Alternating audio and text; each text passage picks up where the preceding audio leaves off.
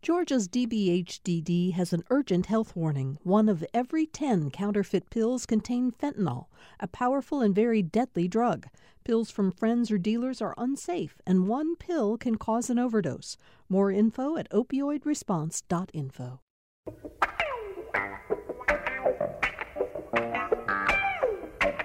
Welcome to Political Rewind. I'm Bill Nigut. So happy to have you with us again uh, for today's show. Boy, there is so much news uh, happening today that I want to get right to it. Um, and and I'm happy that I have uh, just two people I couldn't ask as better panelists for a show with so much to talk about. It's Wednesdays today, which means that uh, Greg Bluestein, political reporter for the Atlanta Journal Constitution, is here. Greg, thanks for being here. How you doing? I'm doing great, uh, and my kids going back to school on Monday, so we're getting ready for back to school already. Yeah, and that's one of the things we're going to talk about at some point today. This new CDC mask guidance, which includes recommendations that schools mask back up. So I'll be interested in hearing your uh, thoughts on that. And if we're going to talk about schools, there's nobody better to talk about that subject with than our other panelist today, Donna Lowry, the host of GPB's TV's Lawmakers, but also many of you in North Georgia know her from her many years as the top education reporter in Atlanta television. Um, Donna, thank you for being here today. Happy to be here. You know, it, it is strange for me right now not to be covering the education beat as much as I used to. I mean, this was my time. Like all summer, yeah. people would say, What do you do during the summer as an education reporter? Focus on what's coming up. And so that's what I usually did. But I, I love watching what's going on and keeping up you know, with everything. Yeah. It, yeah, and we're going to tap into your uh, expertise when we get to that subject in the show today. But but I do want to start today um, because two Georgia members of Congress uh, really came into play on all of this uh, with the story about the first day of hearings uh, in the House committee investigating the insurrection at the, the U.S. Uh, Capitol on January 6th. We we know that Republicans have boycotted that uh, hearing uh, because, and, and the whole investigation, after Nancy Pelosi rejected a couple of members that the Republicans wanted to put in there, saying that they were clearly named to sabotage the, uh, the entire effort. Uh, so there were two Republicans there yesterday, uh, uh, Lynn Cheney and Adam Kinzinger.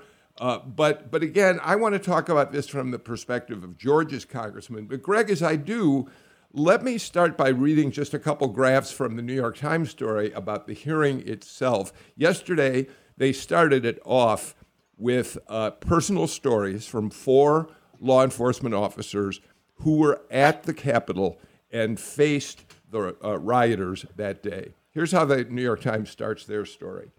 One officer described how rioters attempted to gouge out his eye and called him a traitor as they sought to invade the Capitol. Another told of being smashed in a doorway and nearly crushed amid a medieval battle with a pro Trump mob as he heard guttural screams of pain from fellow officers. And then they go on from there. I'll tell you what I'd like to do, Greg, and then I'll throw it to you. Let's listen to uh, some actual sound of a couple of these officers as they talked to the panel yesterday. Once we lost ground, I was unable to retreat. I was uh, crushed up against the door frame. Um, and in, uh, in my most vulnerable moments, um, the, uh, the man in front of me took, uh, took advantage um, and beat me, you know, beat me in the head, ripped off my gas mask, straining my neck, skull. It was political. They literally were there to stop the steal. So when people say it shouldn't be political, it is. It was and it is. There's no getting around that. Um, Greg, we have certainly heard these stories uh, in the months since the riot, uh, but they were a compelling way for the Democrats who ran the committee to start the proceedings off. They were, and, and they weren't just um, chilling, it was infuriating testimony. Um, and, and, as you mentioned, it, it, it highlighted the response from not just Republicans around the nation, but in Georgia as well, trying to uh, sort of change the narrative and pretend like this wasn't an insurrection, this wasn't as violent as it was. That as Andrew Clyde, the congressman from from Northeast Georgia, tried to allege that these were tourists instead of violent insurrectionists. Um, and uh, you know, when Andrew Clyde himself was one of the people barricading the door, uh, trying to prevent these these insurrectionists from attacking members of Congress. Um, the whole the whole thing, the whole watching the hearing, and I couldn't watch the whole time because I was getting upset just watching it myself. Um, was infuriating, but it's also needed because there has been an attempt to to rewrite the narrative and pretend like it was just a small group of of wayward tourists and it wasn't right this wasn't a, a, part of a concerted effort to to as as that officer said to quote unquote stop the steal this was politically driven attempt to to keep donald trump in the white house um, donna it this there is no worldly reason why this should have become a partisan matter I mean, this riot affected Democrats and Republicans, as Greg just said, who were members of the United States Congress. They were all under fire and potentially were in, in, in mortal danger uh, that day. Um, the whole country saw what happened on live television and then saw tapes, uh, body camera tapes, and other things, just like the committee played yesterday. Um, there was no reason for this to become partisan. We should all, Democrats and Republicans alike, be terribly disturbed by what happened on January 6th. Yeah, this was an American issue. This this affected all of us, everybody listening, watching the every every time I see the video, every time I see it, it upsets me and I don't understand why everybody doesn't feel the same way. Hearing those officers talk was um, it was heart wrenching. It was difficult to listen to. Hearing them use words like crushed and vulnerable and just uh, not understanding what was going to happen to them, feeling that they were going to lose their lives, that um, that, that that this that they weren't prepared for what what um, what was hitting them at the time, uh, the racial slurs, all of that uh, just listening to all of that, and then to have this revisionist version of what happened afterwards by um, people like uh, Andrew Clyde. Um, it, it, really is upsetting, I think, to all of us who, who, you know, how how could we all watch the same thing, listen to the same words, and come up with a different version of what happened? To call it a tourist event is um, very upsetting. I love that one of the um, one of the officers described when asked about whether or not it was a tourist visit. He said, "If if that's what America American tourists are like, I can see why foreign countries don't like American tourists." yeah, I, mean, I have that quote I mean, it's just too. the ugly American that we always hear about. I mean, that's exactly you know that's exactly what it felt like. But these were we were all americans. It was all americans. Nobody from um it's not like they were it was a foreign country that they were in. So it's uh yeah it, it, i don't understand how it became political. I don't know why it continues to be political. And it and, and it continues to gain ground because as we know there were counter uh, press conferences yesterday by the gop you know while this was taking place in order to, yeah. to further politicize it yeah, Kevin McCarthy, uh, the minority leader in the House, of course, uh, and others uh, in the House leadership blamed this whole thing on Nancy Pelosi because they claim it was up to her to have made sure the security arrangements were made appropriately uh, for uh, the event of the day, which, of course, was certifying the Electoral College votes. Um, but the fact checkers point out that it is really not the Speaker of the House any more than it is the Senate, at that time, Majority Leader Mitch McConnell's role to assure what kind of security uh, is in place. Greg, you know, I want you, you're welcome to comment on that, but I, I, want to remind people who listen to this show pretty regularly. That event on January 6th was the day after, of course, our Senate runoff here in Georgia. And because of that, we had made a decision, Sam Amelia and I, to be on the air live at 2 o'clock on that afternoon instead of playing a tape broadcast of the morning show in case vote totals came in that changed uh, what was happening. And of course, Tamar Hallerman and I were able to watch that entire event and narrate the beginnings of the riot as it unfolded. And Greg, one of the things that both Tamar and I were particularly personally struck by was how many years each of us spent in the halls of the United States Capitol. And it became a very personal feeling to think about that building where we'd both done so much reporting was under that kind of attack. So you can only imagine how members of Congress, as well as these law enforcement officers, were dealing with that experience. Yeah, and, and our colleague uh, Tia Mitchell, the Washington correspondent for the AJC, yeah. was there in the building when when this unfolded. Yeah. Um, and look, you know, for tomorrow, she knows Capitol security officers. You know, you you build a relationship just like we do at the state capitol with the people, um, not just the lawmakers and, and, the officials and the staffers, you know, but the but the the folks who actually do the real work, guarding the building and and cleaning the halls and all that. And so you see these you know, hallways that and offices that it only like you know only reporters know and only the people who who live and breathe that building really go to on a regular basis. And it's got to be so jarring because uh, as jarring as it was for us watching it from afar. And remember, as you mentioned, this was the day after the runoff where the biggest story in the world we thought was going to be uh, calling the race for Ossoff and uh, for Senators Ossoff and Warnock. And I looked at the AJC's front page for the next day, uh, that Thursday, January 7th. And the story about flipping the Senate and, and, the two historic Democratic wins was at the bottom of the page, and it was insurrection at the top. And of course, that is the right call because it was a once in a you know it was it was a you had to put the insurrection on the front page. But that just showed you yeah. that the story that we had all been talking and writing and you know nonstop uh, hyperventilating about became secondary to the insurrection, of course. So, um, an event that played out last evening um, and so a, a, number of us weren't even aware it happened until this morning. Um, is that there was a there was a House Rules Committee meeting yesterday afternoon, and Andrew Clyde, the Athens Republican, uh, came in to um, object to an amendment to a bill that was being considered.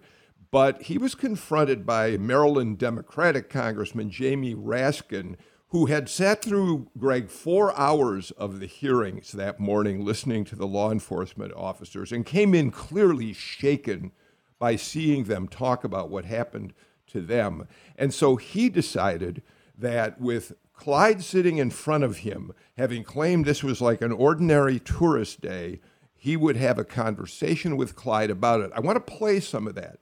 And I suggest everybody settle back, relax a little, because I'm going to play a good minute 45 two minutes of this because i think it's worthwhile. And then i'll ask you greg and you donna to comment on it. We're going to hear from uh, jamie raskin first. I'm asking did you watch the testimony of the capitol officers who defended our lives on january 6th or did you not? It's a yes or no question. It's irrelevant. It's okay. absolutely irrelevant to this okay. amendment right here, and I, would like to stick to well, it. Well, okay, then reclaiming my time, sir. Reclaiming my is, time. Is that what you want to do, Mr. Chairman? Excuse me, Mr. Clyde. I have the floor, not me. you. They were asked the question by several of our colleagues, including Ms. Cheney, um, about statements that you made saying that the January 6th violent insurrection against Congress was akin to a normal tourist visit. And those officers said they weren't tourists, they were terrorists. Do you stand by your statement that they were tourists? I would like you to quote my exact statement, not your interpretation of my statement. Okay. Watching the, the, TV footage of those who entered the Capitol and walked through statuary halls showed people in an orderly fashion staying between the stanchions and ropes, taking videos and pictures. You know, if you didn't know the TV footage was a video from January 6th, you would actually think it was a normal tourist visit. Those are your words. And I stand by that exact statement as I said it. Okay. Do you agree or disagree with the officers who spent four or five hours battling that medieval mob that had baseball bats and lead pipes and so on? Do you stand by the statement that the people that they were fighting were tourists, or would you agree with them that they were terrorists? That statement did not say that those people were tourists. Okay, read the statement. Okay, well, well I'm asking statement. you now. Well, you've got okay. the opportunity to tell right. America right now, Mr. Clyde. Um, do you think that what they experienced was an attack by tourists or terrorists or violent insurrectionists. You've got the opportunity to clarify for the whole country right now. If, if you will read the first part of the I'm of not my interested in that. I'm asking You're you. not interested in my statement, are you? Uh, Greg and then Donna, react to what you just heard. Yeah, you heard you heard Congressman Clyde steadfastly stick to his his view that these were tourists. And and again, this is a this is a complete uh, reinterpretation, a complete uh, change of the narrative because uh, there are pictures of Andrew Clyde along with other lawmakers and staffers barricading a door as these quote unquote tourists are trying to infiltrate the Capitol and potentially attack uh, members of Congress and their aides. Uh, and, and, and you can hear from Congressman Raskin how infuriated he is. It's hard for him to contain his emotions because, and he was one of the people who led the um, the impeachment uh, uh, charges against President Trump shortly after the insurrection. Um, so he knows his he knows his stuff. Um, but you can hear the, the the fury in his voice. And again, look, Andrew Clyde, he's a freshman congressman, and one of the reasons why um, Republicans and Democrats talk about, uh, you know, when when there's a serious conversation, they talk about the need to uh, to redraw some districts and and, and, and eliminate gerrymandering because he's he's elected to such a conservative district that it was a race to the very far right. And Andrew Clyde is a was was most known for his stance against the IRS as a gun store owner and his legal uh, legal uh, you know case against the IRS, but was not involved in Georgia Republican politics really whatsoever, um, and was seen as an outsider by the Republican establishment here. So a lot of them, they're not saying this publicly, but a lot of them are are kind of face palming right now as they hear this exchange. The Donna? fact that he would seem so appalled, but that he would be questioned about his statement dealing with tourism, you know, saying that it, the uh, the day was just a normal day for tourists coming to the cap. The fact that he felt that that he was being put upon by um, Raskin by to explain why he felt that way is is uh, I don't understand it. I don't understand why he doesn't realize what his words meant to the people who were in the Capitol that day, to these officers who are dealing with this PTSD um, of, of that day, the, the the staff there, the people who um, the um, the other Congress people. I don't understand why he isn't reflecting back on what he experienced that day. That he wants to stick to his guns on this, no matter what and, and anybody else says, whatever else is laid out. Um, that it was a tourist thing. This whole st- I stick to my statement that it had to be in an, the exact way that he said it. Um, you could tell that Raskin just, I I felt like he wanted to like jump up out of his seat and rush to him. He was so angry about it. Um, you could almost, you know, feel the the the blood boiling within him over this. And I just, if this is another example of a Georgia Congressperson who um, it makes this state look like we're um, we all feel the same way with uh, Clyde and Marjorie Taylor Greene. We um, people are looking at Georgia in a different way. I mean, we may have had these, you know, the two senators um, from Georgia make the state look, you know, uh, where Warnock and Ossoff make the state look like it was turning a little bit, and and maybe have a little bit more purple in it. But when you when you hear from Clyde and Marjorie Taylor Greene, you think, wow, these pockets within Georgia that are so conservative that they refuse to see a wider view of what's going on politically. Um, is it's, it's just very frustrating um, to even talk to people outside of Georgia about it, frankly. So, so, so, Greg, I expressed incredulity a little while ago about how could people make this a partisan matter. Well, of course, I mean, I, we know exactly why. Uh, we know that uh, Republicans are afraid that if they acknowledge the insurrection in any way, it rests at Donald Trump's feet.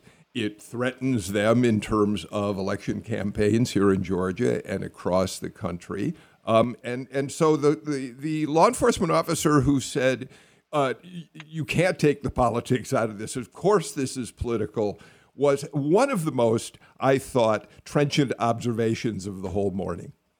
Yeah, and it's one of those instances where you, when as you're watching it, you know, and we had just been covering this completely polarizing runoff, right? We have been nine weeks into a runoff. I had pulled an all nighter that night, you know, thinking that um, Warnock's race was called early in the morning. Um, Ossoff's race was about to be called when this was all developing. I mean, it's literally two hours into the, the insurrection when um, when the networks called the, the race for Jon Ossoff. Um, but you were as you're watching, you're thinking, okay, this is something that that both parties can stand up and oppose because this is a, an attack on the cornerstone of our democratic foundations. You know, you there we had seen a lot, but that was that to me was the seemed to be the tipping point.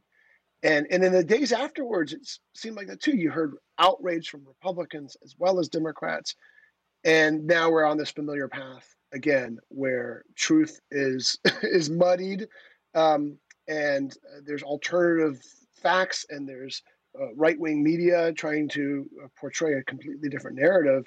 And there's a segment of the population, of course, that agrees with that.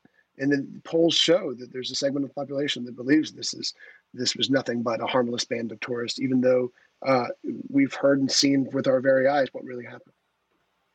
Um, we we should, as long as we're talking about uh, a, a, Georgia Congressperson, also mention Marjorie Taylor Greene. Yesterday afternoon, she Matt Gaetz, uh, Louie Gohmert, uh, Gohmert, Gohmert um, and others uh, went to the Justice Department where they held an outdoor news conference uh, that was disrupted by really uh, angry protesters.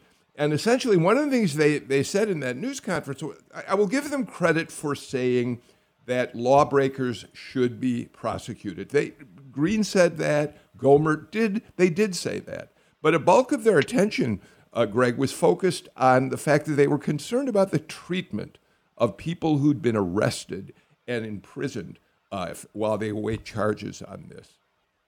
Yeah, and again, that goes to the narrative that they're trying to push that these were patriots, that these were just Donald Trump supporters who were who were uh, attacked uh, by by law enforcement, and it, and it, you know the whole thing is is baffling because the Republican narrative, the, the Donald Trump narrative, had been back the police, right? Defend law and order, and and now the Capitol Police in this sort of counter narrative are the enemies, and that's why that testimony yesterday was so powerful because you heard from one security officer after another talking about uh, how they were personally victimized, how their eyes were gouged, how they were um, sprayed with tear gas and pepper spray and others, um, and how they were how, how they were manhandled and attacked by by by Donald Trump supporters.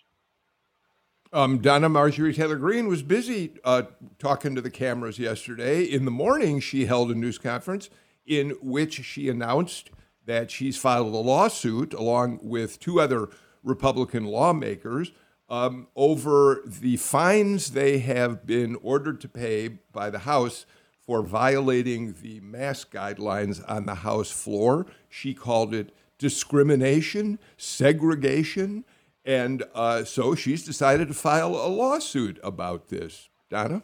Yeah. Yeah. For what? $500 fines um, against them, roughly, for their not wearing masks on the day when the CDC comes back and hands down um, further information saying that um, people should, even vaccinated people, should mask up while inside. Um, it's just um, amazing that she has taken this hard line, despite the numbers we're seeing of the uh, Delta variant and the the um, the number of people who are continuing to get sick. That she is still fighting this. Um, the, the fact that she went against the the rules and that she was fined and that she's you know fighting she so much of what her narrative has been about um, fighting for you know america and yet she's going against american values in terms of what um, eh, when when you are accused of something when you are you get a fine that you should pay it uh, that she's filed this uh, suit against it. And the fact that she and andrew clyde um, had dis- were among those who did not want to officially offer commemoration to the capitol police who defended the the uh, the chamber. Uh, the fact that Clyde won't shake, didn't want to shake the hands of a metropolitan police officer. Both of them are, are just sticking with their guns. They are digging in their heels when it comes to um, making sure their base realizes that they are not going to change their narrative at all, yeah. and that they are totally against what's going on um, in terms of you know um, trying to really look into what happened on January 6th and make sure that it doesn't happen again. And Greg, to finish Marjorie Taylor Greene's day, and then to put that behind us because we've talked, we're talking enough about her on this show. Uh, she was on Steve Bannon's radio show last night. And we remember that back during the runoff campaign, she stood proudly uh, Kelly uh, Loeffler stood proudly by Marjorie Taylor Greene's side, accepted her uh, uh support, her uh, endorsement for that election. Uh, but on Steve Bannon's show last night, Marjorie Taylor Greene said this I was very, very excited about all the hard work we had done to object to Joe Biden's electoral college votes. That got ruined. So, Senator Kelly Loeffler dropped out after she signed her name to object for Georgia. She ripped her name off after that Capitol attack. It caused us to fail. Bannon says, I think that's why she's not back in the Senate. And Greene says, oh, she won't be. She will not be. People will not vote for her again and I don't think I'll ever forget that that that press conference out in, in yeah, you were Dallas, there in Paulding County, where where Marjorie Taylor Greene and, and Kelly Loeffler roll up in a Hummer uh, and have this uh, unique partnership, I should say, uh, where where they endorsed each other. Um, but uh, yeah, uh, as as Senator Loeffler uh, considers a comeback bid, she will definitely not have Marjorie Taylor Greene support. And look, that's that's also emblematic of of how a a part of the Republican electorate feels that they will not forgive her, Kelly Loeffler, for for switching her stance on the electoral college vote uh, the day after her election defeat. Um, people won't. There, there are there. That is an obstacle that Kelly Loeffler would have to overcome should she decide to run against Warnock next year. Okay, I've got to get to our first break. And by the way, I know there are many of you. Not, I shouldn't say many. I hear from some of you uh, when we talk about people like Clyde and Greene, uh, you say, why, why, do you talk about them? Why do you talk about Donald Trump? Um, because they have constituencies, and people need to hear what they're saying, how they're appealing to their constituencies, and if those constituencies reelect those uh, uh members, um, we need to know exactly what they all uh, stand for as part of our state. So that's why we talk about them, and I hope you all understand that. Let's get to our first break. Back with Donna Lowry and Greg Bluestein in just a moment.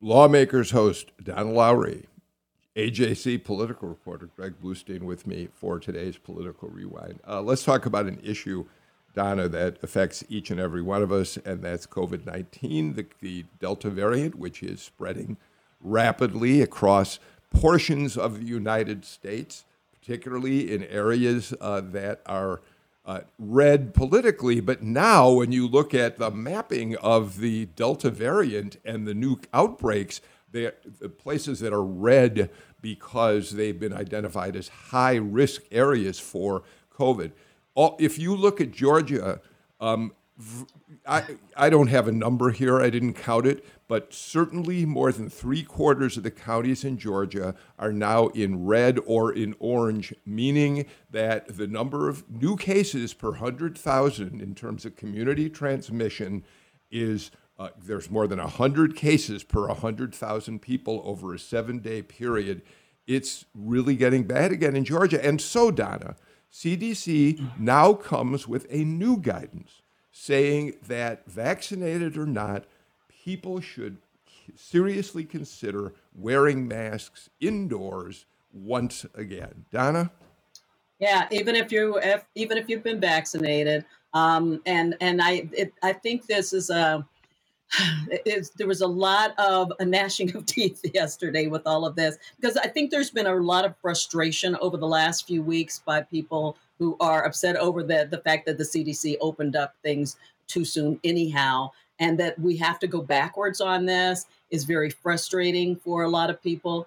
And I think that the whole idea that we um, we thought we were moving in one direction and that we're we're um, we're not anymore is uh, is very frustrating. My daughter works for uh, Wellstar, and apparently they are calling this the third wave already. You know, so they things are hmm. pretty bad out there, and now we've got to kind of we've got to look back at pulling out masks and and every and and I think there is going to be a lot of people who are just not going to want to go back there. Um, and uh, so we've already seen people who have been shaming people who wear masks. I think we're going to see a lot of that. I feel bad for um, the people who are in stores who have to tell people and encourage people to wear masks. Um, we've seen, you know, the the political side of this has people very upset over, you know, uh, seeing people with masks, not people seeing people with masks, feeling that you know people are one side or another on all of this. Um, I can't imagine what the schools are going through. And, you know, I worked um, briefly for both uh, the Cobb County School District and Fulton County School Districts. As they prepare to go back to school, these uh, school districts having to deal with parents who are, we're hoping that kids could finally go back and have, you know, a normal type situation when it comes to school again and that looks like it's not going to happen. And I think the toughest part is the map that the CDC put out that has the little pockets on it and the different colors and all. I think it's still um, difficult for people to understand what what they should be doing. I mean, I think these guidelines are um, yeah. they feel like they're all over the place to me. Greg, you you have daughters start school again on Monday. Um, we know that Gwinnett County yesterday um, joined uh, the Atlanta Public Schools in requiring masking once again. Um, as a as a father, beyond being a political reporter, uh, you're watching this very closely. Yeah, and we live in DeKalb County, and that was one of the first counties to to to go back to a mask requirement um, for students uh, a few weeks ago. And you know, uh, of course, we agree. Um, eh, you know, the, the kids don't like it. They're whining about it, and it's a new habit for them to get back into. I mean, how long did we did we always you know, it became second nature to carry a mask with you, to have it in your car, to have it in your pocket, wherever you were holding it. And uh, now it has to become second nature again. And look, in the face of um, Governor Kemp has made it clear that he's he's not going to support a mask mandate, even even at the height of the the earlier uh, waves of pandemics. He made that very clear. So now what we're seeing is local officials take take it into their own hands. Um, we've talked about Savannah and in their partial mask mandate they implemented on Monday.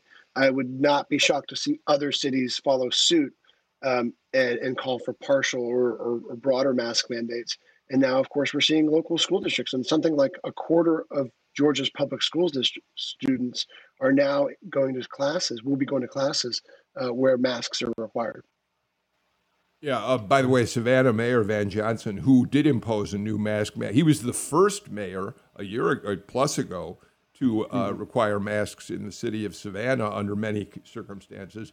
And uh, he lifted that only in May, and now he's reinstated it. He'll be on our show, uh, uh one of our shows uh, next week. But, Greg, one of the issues here um, is I, I, think that, and Donna sort of alluded to it, this is such an evolving situation that um, that public health officials, even doing their best work, have to adjust as they watch how the virus develops. So that when an Anthony Fauci said at the very beginning, "Don't wear a mask," because in fact uh, frontline workers need those masks first. The, um, um, the, the, they needed to be masked, and then later said, no, you've really got to wear a mask last week or so, when when CDC said you don't necessarily have to wear a mask indoors if you're vaccinated. Now they're and this isn't because anyone's lying, which some right wing political people are trying to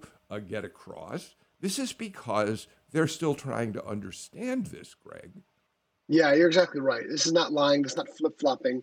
Um, these are scientists adapting and trying to communicate to to the broader public the latest research and the latest details they have on this pandemic. And I'm one of those people who thought you know, I got vaccinated as soon as I could, and I thought the moment the CDC, I, I was at the Braves game when the CDC announced um, that uh, you know you didn't have to wear masks, and I said, you know, I I couldn't wait, and I was excited, and was one of those people who thought I would never have to wear a mask, at least during this pandemic again, and and now it looks like we're, we're going to have to wear masks again. Uh, and that's just the nature of, of these variants, right? Um, science has produced an unbelievable marvel in being able to contain this pandemic and create a vaccine um, to, to, to protect uh, even the people who get breakthrough uh, uh, infections from hospitalizations and deaths in some more severe cases, right?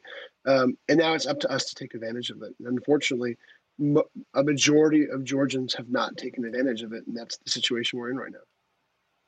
Yeah, and I think a lot of us uh, just thought that this was going to just be the miracle cure, right? Uh, it is amazing that we were able to come up with vaccines. I mean, when we really think about it, the fact that they had really been working on vaccines prior to uh, COVID 19 becoming what it became, uh, it, it led us to getting vaccines fairly early.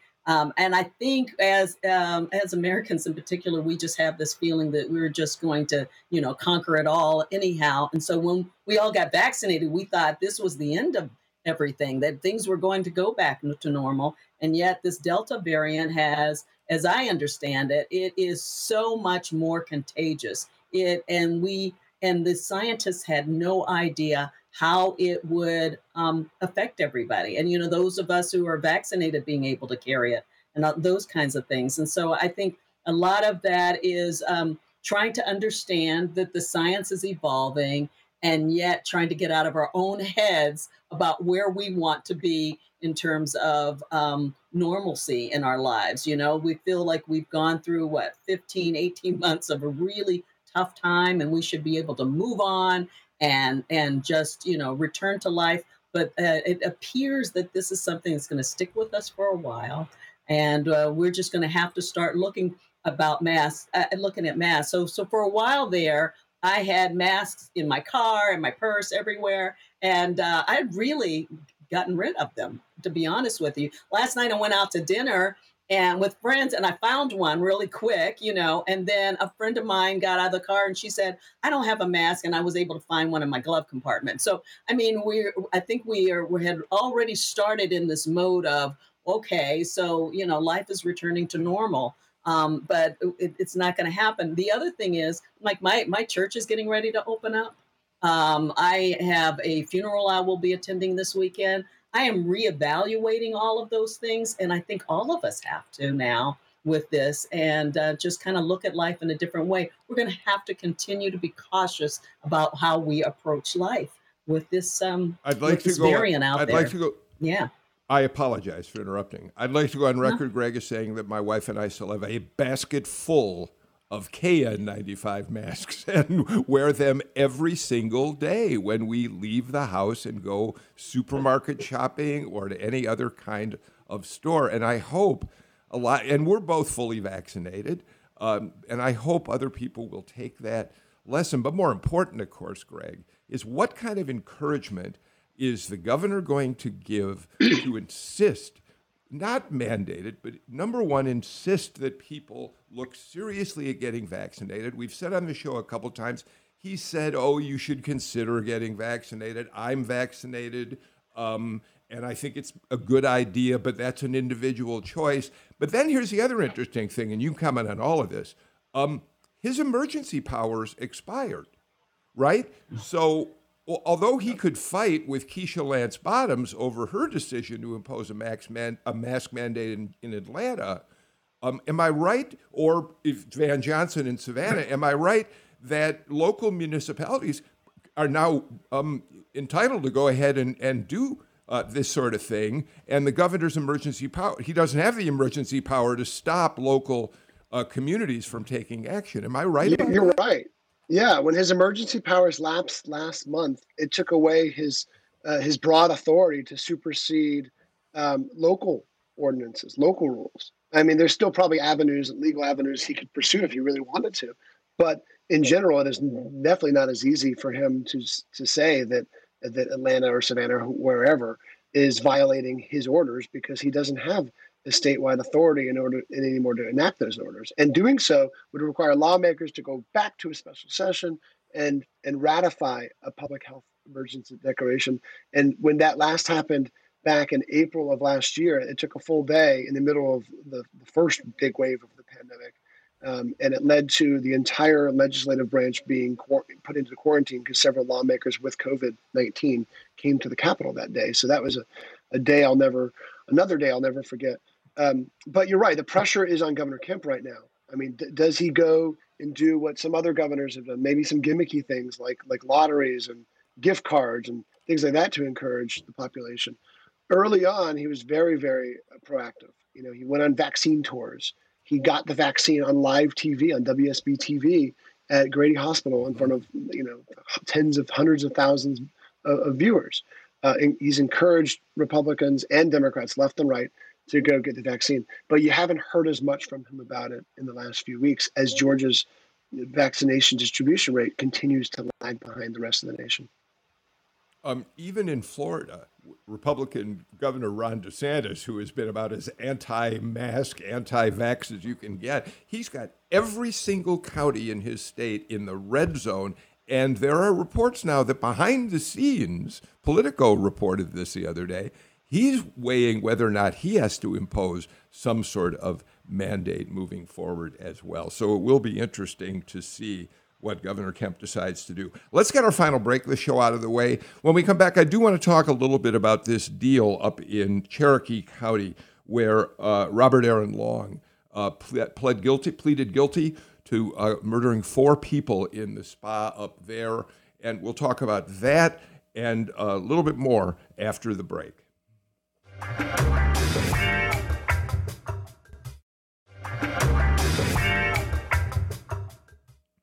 Greg Bluestein on March 16th. Uh, the state, uh, the country was horrified um, when Robert Aaron Long uh, went on a rampage in Cherokee County where he murdered four people in a uh, massage parlor up there, um, an Asian American uh, run parlor, and then came to Atlanta, killed four more people. Yesterday, the uh, Cherokee County DA had him in court announced that they had reached a plea deal. He will serve consecutive sentences. He'll never leave jail. He'll never leave prison again, but he won't face the death penalty in Cherokee County. Here's what the DA up there said about that uh, decision. Aaron Long is a cold blooded murderer. The victims deserve swift and firm justice that holds this murderer fully accountable, and that is exactly what this sentence that was pronounced today gives them. The defendant's rationale for this crime is sick and twisted and hard for a rational mind to comprehend. So, uh, Greg, there are many people who feel that um, up in Cherokee, they spared the victims' families the agony of going through a long trial where there would be, would be testimony about the individual shootings, how they unfolded. But at the same time, there has been some criticism of the fact that a hate crime charge was not added in the sentencing, and that's because Cherokee County investigators say they found no real evidence that bias against Asian Americans was the reason behind the crime. That's not satisfying everyone up there, Greg. Yeah, it has definitely split the Asian American community, and we have uh, we quoted one Korean American civic leader who called the plea agreement a slap in the face to the region's Asian population, uh, and, and not not over a concern that that that the defendant uh, that that that uh, uh, Robert Aaron Long will ever see the light of day again. Right? He has four prison sentences, and he's still going to face charges in Fulton County. But it was more over the fact that yeah, that those hate crime charges weren't added, that he's not facing the death penalty. And in Cherokee County, it's a lot easier to get to get a death penalty conviction than it will be in Fulton County, where DA Fannie Willis uh, uh, uh, expects to, to, to bring capital punishment charges against Robert Eric Long. So there's some hurt feelings, and there's also behind the scenes there's concern that that the Cherokee County District Attorney's Office didn't provide language services to some of the victims that they weren't they weren't brought in on this entire process as much as they would be had they spoken English as a first language. Um, yeah. The uh, DA up there, Donna, insists that she did talk to victims' families uh, about all of this, but Greg points out some of those families uh, were not English speakers. Um, the, but here's the, the, other interesting thing about this is that mo- most people in the world, uh, in the legal world, in the law enforcement world, believe that Georgia has one of the best now, finally, hate crimes laws available. And I'm curious about one aspect of it. Um, even if you can't prove that this was motivated by some antipathy toward Asian Americans, um, women are covered by the hate crimes law, and he he would he claims that it was his sex addiction that really led to these uh, shootings, uh, which would seem to me you could make an argument is uh, a crime against women. Yeah, I think I think the uh, the DA up there was just looking to um, put this away and um, put this behind everybody. And and as you mentioned, there's some people who are happy about it, but there there are certain elements of that hate crimes law that they could have gotten into and um, uh, and really focused on it and and really really showed people what kind of teeth it has, and that didn't happen. The other part about it, in terms of the languages, is, is uh, there are people who within the Asian uh, uh Asian and Asian American communities who say that in Asian companies, the whole idea of plea deals doesn't really exist. So people don't really understand what this is all about, how you could have a plea deal. Um, and maybe that there was there was a language barrier when it came to not only just the the language, but what it all means, um, and and whether or not this is enough to um, stop other people from um, committing crimes against Asians in this country. Um, right. That's, we'll that's watch- the real key. I'm sorry again for interrupting. We'll, you know, we'll see what happens when this case moves to uh, Fulton County. It'll be interesting. Uh, Greg, we got a little time left. I do want to turn to Herschel Walker for just a minute. You have said on this show repeatedly that your, you know, your people are telling you that they're just waiting for Herschel Walker to jump into this race. I'd be interested in knowing whether you think that's still true. And then I'd love for you to give us just a couple, you know, minutes on this new Associated Press story, which takes his personal history a step further in terms of things that people are going to worry about. The, the allegations of violence against his former wife. Um, what does all this mean to Herschel Walker's run for the U.S. Senate? This is the most bizarre campaign I've ever covered because a it's impossible to actually cover it right now. Um, Herschel Walker's in Texas, and there's no known public operatives who are working with him. So um, that's why whenever we write these stories and other outlets write these stories, there's no Herschel Walker voice in there, um, which to me is baffling too. Because if I'm if I'm anyone associated with Herschel Walker, I'd want to rebut. You know, I'd want to ha- just have a statement out saying, hey, I, you know, here here's some context about what you're accusing me of. But there's none of that because he's in Texas, and um, even even senior Republican officials here in Georgia, even elected op, uh, elected officials, are having a really hard time talking to him. It still looks like he's going to run. Who knows? It tends tends to change by the day and by who you're talking to, but it still looks like he's going to run. And clearly, um, there are other Republican elected officials who feel that way, like Buddy Carter, who says he won't get in the race until Herschel's not in it, and Buddy Carter's still not in the race. So that that gives you an indication of where where he thinks this is going.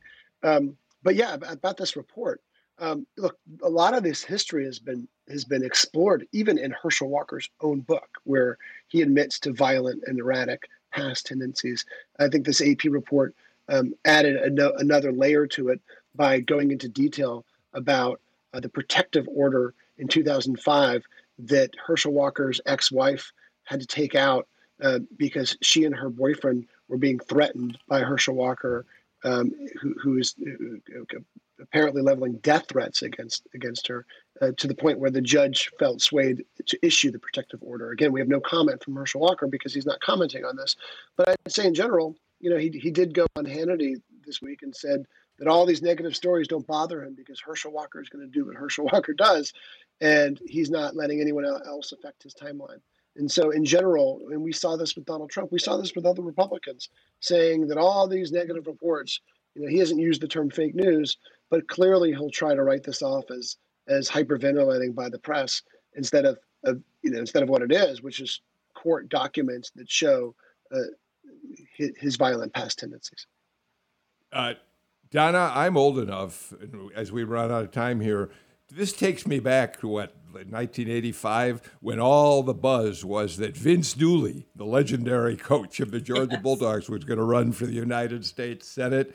And that was talked about for months, speculated about. Oh, by the way, I think it was Channel 2 Action News that broke the story the night before he announced that he wasn't going to run. Uh, Donna, we'll see if Bluestein gets the beat on this one. Donna, real yeah. quickly, uh, the Republicans, they got to find somebody with a big, big name. They do, and they are running out of time to find somebody. So it'll be interesting to see what happens. Yeah. No sports uh, hero, Lowry. though. I maybe. yeah. All right. Donna Lowry, Greg Bluestein, thank you so much for a, a terrific uh, conversation. I really was glad to have uh, both of you here uh, today. Uh, Political Rewind, of course, be back again with a brand new show tomorrow. In the meantime, my thanks to Amelia Brock, Sam Bermas Dawes, and Jesse Neiswanger for all the work they've done today, as they do every day on the show. So that's it for me. Um, as we leave you, once again, take care, stay healthy. I think, as I've been saying for a while, and so have other people, please think about wearing a mask, even if you're vaccinated, when you're inside somewhere. And if for some reason you just haven't gotten around to it, go get the vaccine. It'll make all of us, all of us, healthier. Take care, everybody.